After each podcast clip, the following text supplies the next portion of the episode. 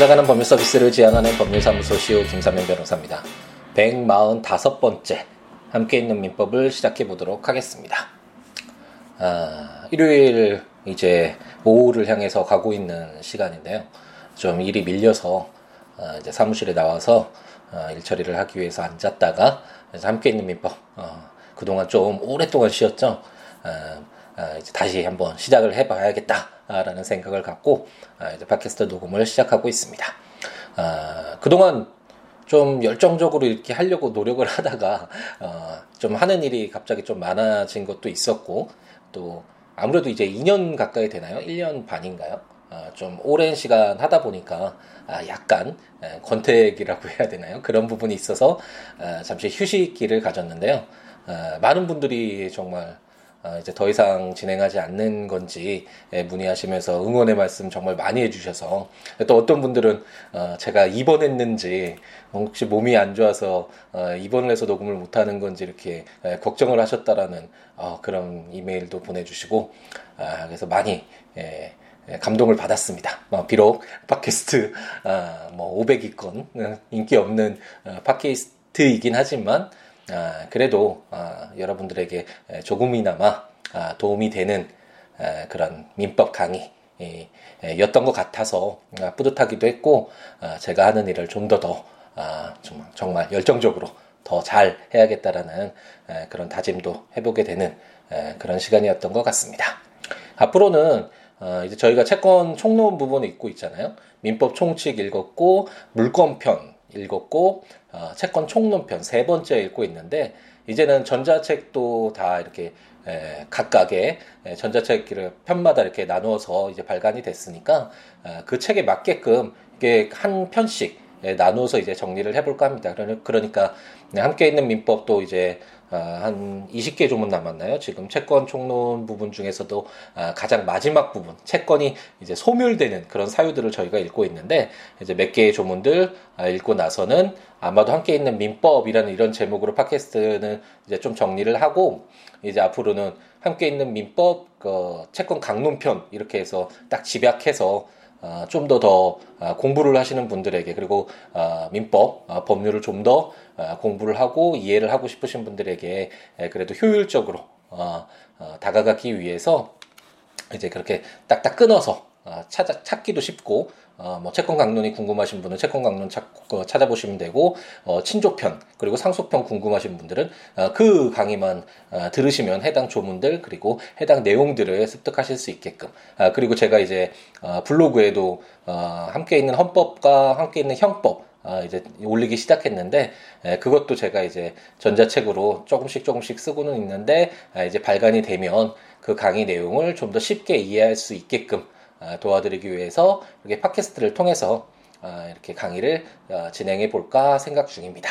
그러니까 이렇게 좀 어, 처음에는 제가 가끔씩 말씀드렸지만 함께 있는 민법 블로그에 그냥 하루에 한 조문씩 편하게 에, 법률을 좀 더 이해시켜 드리기 위해서 많은 사람들에게 좀 멀리 있는 법률이 가깝게 느껴질 수 있는 기회를 제공하자 그런 측면에서 한 조문 한 조문 어, 매일같이 그냥 정말 가볍게 썼는데 어, 이렇게 전자책으로 책도 발간돼서 정말 많은 분들이 예, 구매도 해주시고 호응도 해주셔서 어, 정말 감사한데요. 어, 이렇게 되고 팟캐스트 강의까지 어, 이렇게 진행이 되고 어, 이렇게 어, 이런 이런 방향까지 이런 어, 식으로 진행될지 전혀 몰랐었는데 예, 점차 음, 어느 정도 더 해보고 싶은 것들 해야겠다 이런 것들이 좀 더 더 도움이 되겠다 이런 것들 하면 어, 좀 더 의미가 있겠네라는 이런 생각들이 더 많아지니까 또 이제 변호사로서의 하고 있는 일이 좀차 많아지면서 이거와 더 붙여서 이렇게 같이 막 하니까 제가 조금 부담을 느끼는 것 같기는 합니다. 하지만 어, 제가 좋아서 하는 일이니까 즐겁게 하는 일이니까 아, 기쁜 마음으로 아, 아, 많은 분들은 아니더라도 그래도 함께 있는 민법 찾아주시는 분들에게 조금이나마 도움이 될 수 있다라는 어떤 이런 기분 좋은 사명감을 가지고 여러분들과 다시금 이렇게 시작을 해보도록 하겠습니다. 함께 있는 민법 지금 정말 거의 한 달 됐나요? 제가 어, 그 민법을 공부하는 이유라는 어, 전체적으로 민법과 뭐 공법, 형법을 비교를 하면서 민법이 어떤 건지 에, 그리고 민법의 내용에는 어떤 내용들이 담겨져 있는지와 관련된 에, 그런 내용들. 그리고 왜 법률을 우리가 현대 사회를 살아가는 우리들에게 왜 법률이 꼭 필요한 것인가 와 관련된 어떤 개괄적인 내용들을 설명해 드리는 내용이 바로 민법을 공부하는 이유 그게 설날 특집이다라는 아, 그런 이름으로 아, 이렇게 녹음을 하고 여러분들에게 음, 다가갔었었는데요. 그 이후로 어 제가 민법을 공부하는 이유를 어 설명드리고 나니까 아 갑자기 할 말이 없어졌는지 한 달이라는 좀 긴 시간 동안 아 여러분을 찾아뵙지 못했네요. 다시금 이제 돌아와 보죠. 예, 우리가 지금 민법을 공부하고 있잖아요. 그래서 이제 뭐 민법의 어떤 전체적인 개괄적인 틀이나 크게 그림을 그려볼 수 있는 이런 내용들은 그 민법을 공부하는 이유 설날 특집으로 되어 있는 그 내용 다시 한번 이렇게 예, 들으시면서 한번 전체적인 그림을 그려보는 아, 그런 어떤 기회를 가져보시면 될 것 같고 이제 아, 우리는 구체적인 내용으로 한번 다시 들어와 봐서 어, 물건과 채권이 구별된다라는 건 이제 어느 정도 이해가 되시죠?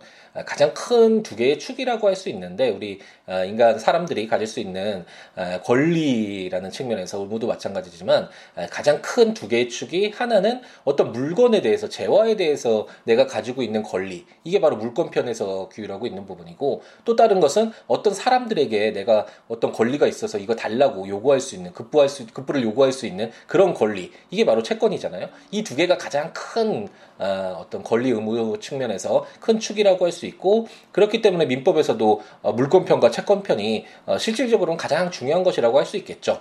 그리고 이제 좀 어, 다른 내용이긴 한데 가족들 간의 에, 관계들 어떻게 에, 가족이 형성되고 뭐 부부 간에 어떻게 결혼을 하고 이혼을 하고 아이들과의 관계는 어떻고 이런 내용 담고 있는 어, 친족편 그리고 어, 가족 그 재산 문제이긴 하지만 아, 그래도 가족들 간에 에, 발생하는 문제라고 할 수 있는 상속 문제 그 상속편 어, 이렇게 네 개의 편으로 큰 편으로 어, 규정되어 있고 민법은 이, 이 네 개에 담겨져 있는 내용 중에서 공통적인 내용들을 뽑아놓은 것이 바로 민법 총칙이잖아요.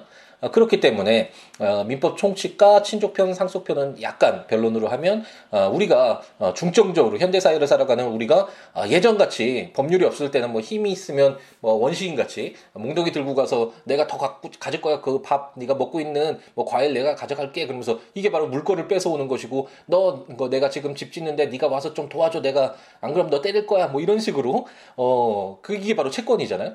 이런 것들이 어떤 힘에 의해서 뭐 운영되는 그런 사회였다면 뭐냐면 이제 현대 사회는 법이 딱 규정되어 있기 때문에 이 법률의 테두리 내에서만 어, 권리와 의무가 어, 이행될 수가 있고 만약 이런 어떤 법률의 어떤 한계를 벗어나면 어, 그것은 어, 국가적인 책임 뭐 형법 우리가 말 설명을 드렸지만 형법적으로 어, 너 해서는 안 되는 행동을 했구나라고 국가가 책임을 물어서 뭐 징역 그러면서 교도소에서 수감 생활을 할 수도 있고 이런 식으로 이제 확대가 되어 가잖아요. 그렇기 때문에 아, 민법을 공부할 때는 물권과 채권이라는 어떤 이 큰 두 개의 축을 가지고 어, 바라볼 필요가 있는데 우리는 물권편은 이미 모두 보았고 재화에 대한 권리, 물건에 대한 어, 권리라고 할 수 있는 물건은 이미 보았고 어, 이제 채권 어떤 특정인에게 다른 사람에게 어떤 것을 해달라고 급부를 요구할 수 있는 에, 그런 권리가 바로 채권이라고 할 수 있는데 이 채권의 내용은 너무나 방대하기 때문에 어, 채권이 발생하는 그런 사유들은 여러 가지가 있을 거 아니에요. 어, 매매해서 내가 이거 살게라고도 할 수 있고 임대차 할 수도 있고 고용 계약을 맺을 수도 있고 어, 뭐 위임 계약을 맺을 수도 있고 뭐 현상 강구 계약을 할 수도 있고 여러 가지가 있, 지만 이건 이제 채권 강론 부분에서 채권 각칙 부분에서 어, 이제 공부를 하게 될 것이고 이런 방대한 내용들을 통해서 발생하는 이 채권 이 채권이 가지고 있는 어떤 공통적인 속성을 어, 좀 미리 어, 이렇게 규율해 둘 필요가 있다. 라는 취지에서 채권도 민법 총칙처럼 민법에 공통적으로 적용되는 내용을 아, 뽑아서 담아 놓는 것처럼 채권도 채권 부분을 따로 모아서 아, 이렇게 채권 총칙 부분이라고 아, 우리가 지금 공부를 하고 있는 내용이 바로 그것이죠. 이제 채권이 어떤 것이다와 관련된 내용들은 어느 정도 아, 그래도 우리가 읽어왔죠. 채권 총론의 마지막이기 때문에 아 채권이 이런 것이구나라는 것은 이제 채권 총론을 통해서 우리가 확인을 하는 것이고 그렇다면 이런 채권들은 어떻게 발생하느냐와 관련된 내용이 이제 에, 나중에 채권 각칙 부분, 채권 강론 부분에서 공부를 하게 될 텐데 어, 채권이 어, 목적이 어떤 것인지 뭐 금전 채권인지 외화 채권인지 선택 채권인지 이런 채권의 목적이 어떤 것인지 그러면 그런 채권의 효력은 어떤 것인지 어, 채권의 효력에서 가장 중요한 건 일반적으로 채, 어, 일반적으로 어, 채무자가 자기의 채, 채, 채무를 이행하지 못했을 때 그럼 채권자가 그 채권의 효력으로서 어떻게 권리 행사를 해서 자기의 채권을 반환받을 수 있을 것인가? 이게 채무 불이행 부분이었죠. 가장 손해배상 부분이 가장 큰 부분이었는데 어떤 이런 채권의 효력 부분과 관련된 내용도 이미 더, 어, 다 공부를 했었고 그리고 채권자와 채무자가 한 명일 수도 있지만 아, 여러 명일 땐 그러면 어떻게 할 것인가 그것이 수인의 채권자와 채무자와 관련된 내용이었죠. 그리고 채권이 그러면 다른 사람에게 양도될 수도 있을까? 그럼 채무가 다른 사람이 그 채무를 떠안아 줄 수도 있을까? 이것이 바로 채권 양도와 어, 채무 인수와 관련된 이런 내용들이었고 이런 것들은 채권이 가지고 있는 공통적인 에, 그런 속성이라고 할 수 있잖아요. 이런 내용들을 담고 있는 것이 에, 바로 채권 총칙 부분이었습니다. 그 중에서 우리가 이제 에, 마지막 부분 물론 나중에 지시채권과 무기명 채권을 읽게 되겠지만 이것은 아, 이제 상법에서 굉장히 구체적으로 공부하는 것이고 이것은 그냥 가볍게 읽어 나가면 되고 어, 채권 총론에서 마지막 어, 중요한 부분이라고 할 수 있는 것은 아, 바로 이제 채권이 그러면 알겠다. 어떻게 발생하는지 어떻게 어떤 효력을 가지고 있는지 뭐 어떻게 에, 어, 다른 사람들에게 영향을 미치고 권리함으로써 어떻게 어, 이해관계가 얽히는지 뭐 이건 알겠다.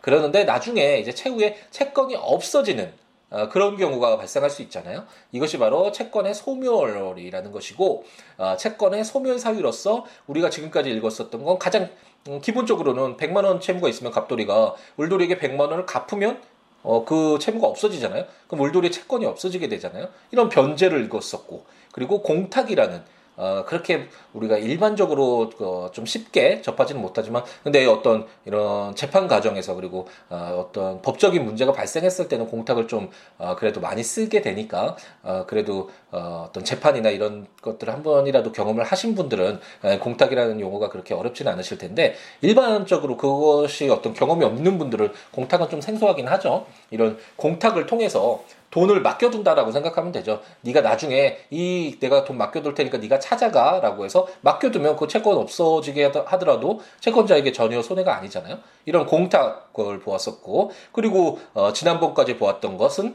이제 상계 채권자가 채, 을, 갑돌이가 을돌이에게 100만 원 채권이 있었는데 을돌이도 어, 갑돌이에게 채권을 100만 원을 어, 받아야 되는 채권이 발생했다면 갑돌이나 을돌이나 모두 100만 원의 채권, 100만 원의 채무 이걸 모두 동시에 가지고 있는 어, 그런 지위를 갖게 되잖아요. 그랬을 때 원칙적으로는 갑돌이가 100만 원 갚고 을돌이도 갑돌에게 100만 원 갚고 이런 식으로 두 개의 절차로 이루어지는 것이 에, 뭐 원칙적이겠지만 어, 불편하잖아요. 서로 어, 제가 퉁친다라는 표현 요즘에 굉장히 많이 쓰죠. 예전에는 사무장님이 그걸 쓴 걸 굉장히 듣고서 웃었다고 제가 말씀드렸는데 요즘에는 저도 일상 뭐 상담하거나 이랬을 때 퉁친다는 표현 많이 쓰는 것 같은데요. 어쨌든 갑돌이와 울돌이가 그래 퉁치자 네가 줄 거 있고 내가 받을 거 있으니까 이거 내가 줄 거 네가 줄 거 없는 것으로 치자 그러면서 딱 없애게 하는 거 간편하잖아요. 아, 이것이 바로 아, 상계였습니다. 근데 이렇게 어떤 요건이 갖춰져야지 이렇게 상계를 할 수 있는지 그리고 어떤 공익적인 측면에서 어, 이런 상계를 해서는 안 되는 에, 그런 어, 불법행위 채권을 수동 채권으로는 상계 금지한다. 뭐 소멸시효 완성된 채권이나 압류 금지 채권 어떻게 할 것인가 이런 내용들 우리가 공부를 했었잖아요. 어, 그와 관련된 내용이 바로 상계였습니다. 그럼 이제 어, 채권이 소멸되는 사유가 이제 몇 개 안 남았는데요. 어, 세개 남았나요? 어, 경계와 면제와 혼동이라는 이게 이렇게 세 개 이제 채권 소멸 사유가 남았는데 어, 가볍게 어, 읽어 나가도록 하겠습니다. 여기서 어, 용어가 익숙한 건 면제가 그래도 그나마 어, 좀 익숙하죠. 면세라, 면제라는 건 어떤 책임이 있었는데 그래 너 책임 없는 것으로 해줄게. 그래 너 갚지 않아도 돼. 어, 이렇게 그냥 호의에서 얘기하는 거 그런 것들을 면제라고 하잖아요. 그러면 채권이 없어지는 건 어, 어느 정도 이해할 수 있으니까 이 면제라는 부분은 어, 어느 정도 우리가 일상 용어를 통해서도 어, 이해하기가 쉽고 혼동이라는 건 아, 혼동스럽다 그래서 약간 어, 용어가 그렇게 쉽진 않죠. 그리고 이제 에, 오늘 읽게 된 오늘 500조부터 502조까지 세개 조문을 읽을 텐데 에, 경계 라는 어, 채권의 또 다른 소멸 사유로서의 경계를 규정들을 한번 읽어보도록 하겠습니다. 근데 경계도 굉장히 용어가 익숙하지가 않죠. 그리고 현실에서도 경계 계약이 많이 이루어진 것은 제가 어, 모르겠습니다. 제가 예전에 한번 경계와 관련된 내용을 한번 어, 사건을 담당했던 것 같기도 하고 초, 어, 변호사로서 이제 초, 초창기에 그랬던 것 같기도 한데 어쨌든 제가 어, 실질적으로 변호사 업무를 하면서도 어, 경계가 어, 문제가 돼, 서 어, 이렇게 재판에 임했던 기억은 없는 것 같네요. 아, 그러면 어, 제가 이렇게 말씀드리는 취지는 뭐죠?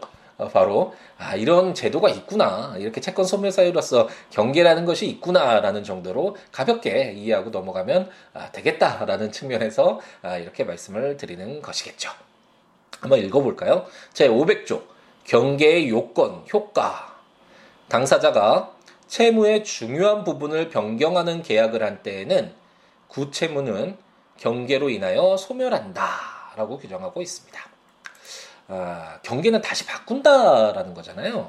아, 일반적으로 그냥 용어적으로만 본다면 그랬을 때 어떻게 어떤 요건에서 어, 제가 법조문을 볼 때는 요건과 효과라는 큰 두개 축에서 어, 바라보면 좀 이해하기가 쉽다고 말씀을 드렸는데 500조에서 바로 요건과 효과 두 개 다 나오잖아요. 뭐 어떤 요건인가요? 당사자가 채무의 중요한 부분을 변경하는 어, 이런 어떤 계약을 한다라는 이런 요건이 충족됐을 때는 구채무는 이제 소멸한다. 이게 효과잖아요. 이런 요건과 효과인데 경계라는 것이 아, 이렇게 바꾼다라고 생각하시면 되겠고 어, 이런 경우 있잖아요. 갑돌이가 울돌이에게 100만 원의 시계 굉장히 고급 시계겠죠. 100만 원을 사기로 했는데 어, 둘 사이에 아 이거 어, 원래는 시계를 주기로 했는데 울돌이가 가지고 있는 명품 가방으로 그냥 바꾸자. 뭐 이렇게 어떤 목적물을 변경할 수도 있고 아니면 시계를 받는 사람을 갑돌이가 아니라 아, 너 병돌이에게 좀 줘. 병돌이가 더 필요한 것 같으니까 뭐 이렇게 당사자 채권자를 바꿀 수 있고 어, 채무자 원래 을돌이 시계였는데 정돌이 시계 똑같은 거 가지고 있으니까 정돌이가 너에게 줄게. 뭐 이런 식으로 어, 계약을 변경을 할 수가 있잖아요. 아 이것처럼 경계는 어, 당사자 사이에 어, 채무의 중요한 부분, 뭐 당사자다 라든지 아니면 목책 어, 계약의 목적이라든지 이런 중요한 부분을 변경하는 계약을 한 때에는 구체무 원래 시계 받기로 했던 시계 울돌이가 주기로 해, 줘야 되는 그 이 특정물 어, 인도 의무잖아요. 이런 어, 구체무는 경계로 인해서 소멸한다. 그래서 이것도 어, 또 다른 채권의 소멸 사유 중에 하나가 되겠죠. 그게 바로 어, 경계다라고 생각을 하시면 되겠습니다. 501조는 채무자 변경으로 인한 경계라는 제목으로 채무자의 변경으로 인한 경계는 채권자와 신채무자 간의 계약으로 일을 할 수 있다. 그러나 구채무자의 의사에 반하여 일을 하지 못한다라고 규정을 하고 있습니다. 한번 곰곰이 생각해 보면 채무자 변경 아 어, 갑돌이가 을돌이에게 100만 원을 어, 지급해야 되는데 이 갑돌이가 아니라 이제 병돌이가 어, 100만 원을 지급하는 것으로 어, 그렇게 하자. 어, 이런 계약, 이걸 경계 계약이라고 한다면, 어, 그랬을 때 이 어떤 틀이 우리가 공부했던 내용 중에 뭐와 유사하죠? 생각이 나실지 모르겠는데, 바로 채무자가 갑돌이에서 병돌이로 바뀌었잖아요. 이건 채무 인수와 거의 동일한 내용이겠죠. 우리가 우리가 채권 양도도 공부했고 채무 인수를 공부를 하면서 채무 인수가 무조건 일어나지는 않잖아요. 채권자 입장에서는 어 갑돌이가 훨씬 더 돈이 많아서 100만 원을 갚을 수 있는 그런 여지가 능력이 많은데 갑자기 병돌이로 채무자를 바꾼다고 하는데 병돌이는 재산이 하나도 없는 상태다. 그랬을 때 울돌이로서는 당연히 채무자가 바뀌는 것을 원하지 않잖아요. 뭐 그랬을 때 어떻게 할 것인가와 관련된 그런 내용들을 우리가 채무 인수를 통해서 공부를 했는데 이 경계도 어 당사자 바꾸는 어, 이런 계약이 에, 경계 계약이라고 했잖아요. 이것도 가능은 하겠죠. 그렇기 때문에 채무자의 변경으로 인한 경계 어, 이것도 가능하다. 그런데 이것은 채권자와 신채무자 간의 계약으로 할 수 있고 다만 갑, 그 병돌이가 어, 을돌이와 합의를 통해서 을돌이가 보기에 갑돌이보다는 병돌이가 더 돈이 많아 보여서 그래 그럼 병돌이 네가 갚아라 100만 원. 뭐 이런 식으로 계약하는 것들은 뭐 크게 문제가 없잖아요. 하지만 어, 갑돌이는 병돌이를 끼어들게 하고 싶지 않은데 뭐 갑돌이와 병돌이 사이에 또 다른 내부적인 문제가 있겠죠. 그렇기 때문에 갑돌이가 원하지 않으면 어, 이런 경계 계약 채무자를 바꾸는 경계 계약을 어, 뭐 인정할 필요가 없겠죠. 이런 내용이고 음, 이것은 채무 인수와 아, 거의 동일하다. 거의 어, 유사한 내용이다라고 생각하시면 어, 되겠습니다. 어, 법리적으로 보면 어, 채무 인수는 그 채무가 동일성을 유지하는 어, 그런 어떤 요건 하에서 조, 어, 조건 하에서 어, 채무자가 바뀌는 데 반해서 이 경계 계약은 어, 선, 전혀 다른 계약이잖아요. 구 채무와 신채무 이게 전혀 달라지는 계약이다라고 아, 이렇게 설명을 하고 있는데 아, 일반적으로는 채무 인수가 어, 채무 인수와 관련된 내용은 제가 어, 재판 과정에서도 수없이 많이 어, 했었으니까요. 이 경계를 많이 이용하는 것 같지는 않고요. 어쨌든 법리적으로는 어, 채무가 동일성을 유지하면서 어, 제3 채무자에게 이전되면 채무 인수, 어, 동일성을 유지되지 않았을 때는 아, 경계 계약이다라고 어, 생각을 하시면 어, 되겠습니다. 자, 502조를 한번 볼까요? 채권자 변경으로 인한 경계라는 제목으로 채권자의 변경으로 인한 경계는 확정일자 있는 증서로 하지 아니하면 이로써 제3자에게 대항하지 못한다라고 규정하고 있습니다. 이것은 무엇과 유사하죠? 어, 제가 방금 전에도 설명드렸지만 제501조가 채무자 변경으로 인한 경계는 채무 인수와 유사하고 제502조 채권자 변경으로 인한 경계는 이건 채권 양도와 동일 유사하잖아요. 채권자가 바뀌는 건 어, 갑돌이가 을돌이가 가지고 있는 갑돌이에게 가지고 있던 100만 원의 채권을 병돌이가 어, 이제 행사하도록 채권자를 바꾼다라는 건 이건 채권을 양도하는 것과 거의 유사한 모습이잖아요. 그래서 그거와 아, 동일한 어떤 법리를 가지고 있다라고 생각을 하시고 어, 보시면 되겠고 어, 그 채권 양도에서도 어, 지명 채권 양도와 관련돼서 채권을 양도했는지 여부를 채무자가 정확히 알 수가 없잖아요. 갑자기 병돌이가 와서 갑돌이가 나한테 100만 원 너한테 받으라고 했어. 갑돌아, 아, 을돌이가 나한테 100만 원 어, 너한테 가지고 있는 채권 나한테 주더라고. 병돌이가 어, 갑돌이에게 찾아가서 100만 원 그러니까 나한테 줘 그랬을 때 어, 갑돌이 입장에서는 채무자 입장에서는 을돌이가 정말 채권을 병돌이에게 줬는지 병돌이가 그 채권을 받은 자가 맞는지 뭐 정확히 알 수가 없잖아요. 그럼 병돌이 외에도 다른 뭐 정돌이가 갑자기 나타나서 아니야 나한테 양도했어 뭐 이런 문제가 발생할 수도 있고 그렇기 때문에 지명 채권의 양도에 있어서 어, 확정일자 있는 증서로만 그 채권자 병 어, 채권 양도가 이루어졌다는 걸 통지가 돼야지 채무자로서는 아 그렇구나 이 사람이 정말 아, 채권 양도를 받은 거구나라고 확인하고 어, 이 사람에게 어, 뭐 자기가 가지고 있는 그 채무를 어, 이행할 수 있다, 이행한다라는 그런 내용들을 우리가 공부를 했는데 이 채권자 변경으로 인한 경계도 어, 채권 양도 생각하시면 사실 될 것 같네요. 여기서도 어, 어, 채무의 어떤 채권의 동일성을 유지하는 상태에서 넘어가는 걸 채권 양도라고 하고 어, 동일성이 이제 깨지는 것, 동일성이 유지되지 않은 상태에서 새로운 어, 경계 바뀌는 그런 계약이 바로 어, 채권자 변경으로 인한 경계 계약이다라고 이렇게 설명은 되는데 이 내용도 어, 실질적으로는 어, 그 채권 양도와 굉장히 유사한 내용이다라고 생각을 하시면 되겠고 여기서도 채권자의 변경으로 인한 경계는 확정일자 있는 증서로 하지 아니하면 이로써 제3자에게 대항하지 못한다라고 규정을 해서 확정일자 있는 증서로 명확하게 채권자가 어, 새로운 병돌이로 바뀌었다라는 것들을 어, 확인시켜 줘야지만 나중에 정돌이나 뭐 무돌이나 이렇게 나왔을 때 에, 그런 제3자들에게 아, 나 정당하게 변제했어라고 아, 갑돌이가 얘기를 할 수 있다. 라고 어, 생각을 하시면 되겠습니다.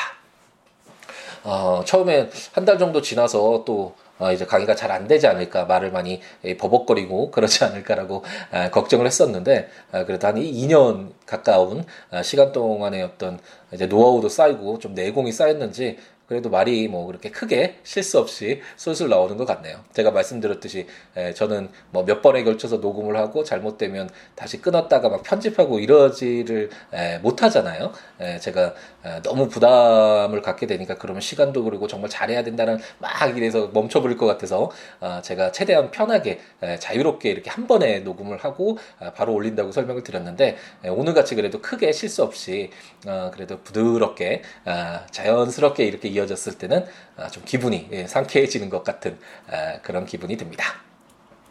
어, 제가 마지막에 항상 설명드리지만 어, 법률을 읽어 보시면서 함께 있는 민법 들으시면 더 좋잖아요. 많이 많은 분들이 경험을 하셨을 텐데 에, 국가법령정보센터 에, 가시면 우리나라에서 시행되고 있는 법률 모두 검색해 보실 수 있으니까 거기서 민법 치셔서 해당 조문들 읽어 보시면서 함께 있는 민법 들으셔도 좋고 아, 그리고 아까 말씀드렸듯이 이제 전자책으로 민법 종칙 물권편 채권 총론 채권 강론 친족편 상속편 모두 발간이 됐으니까 이제 많은 분들이 이제 구입을 하셔서 에, 보시는 것 같더라고요.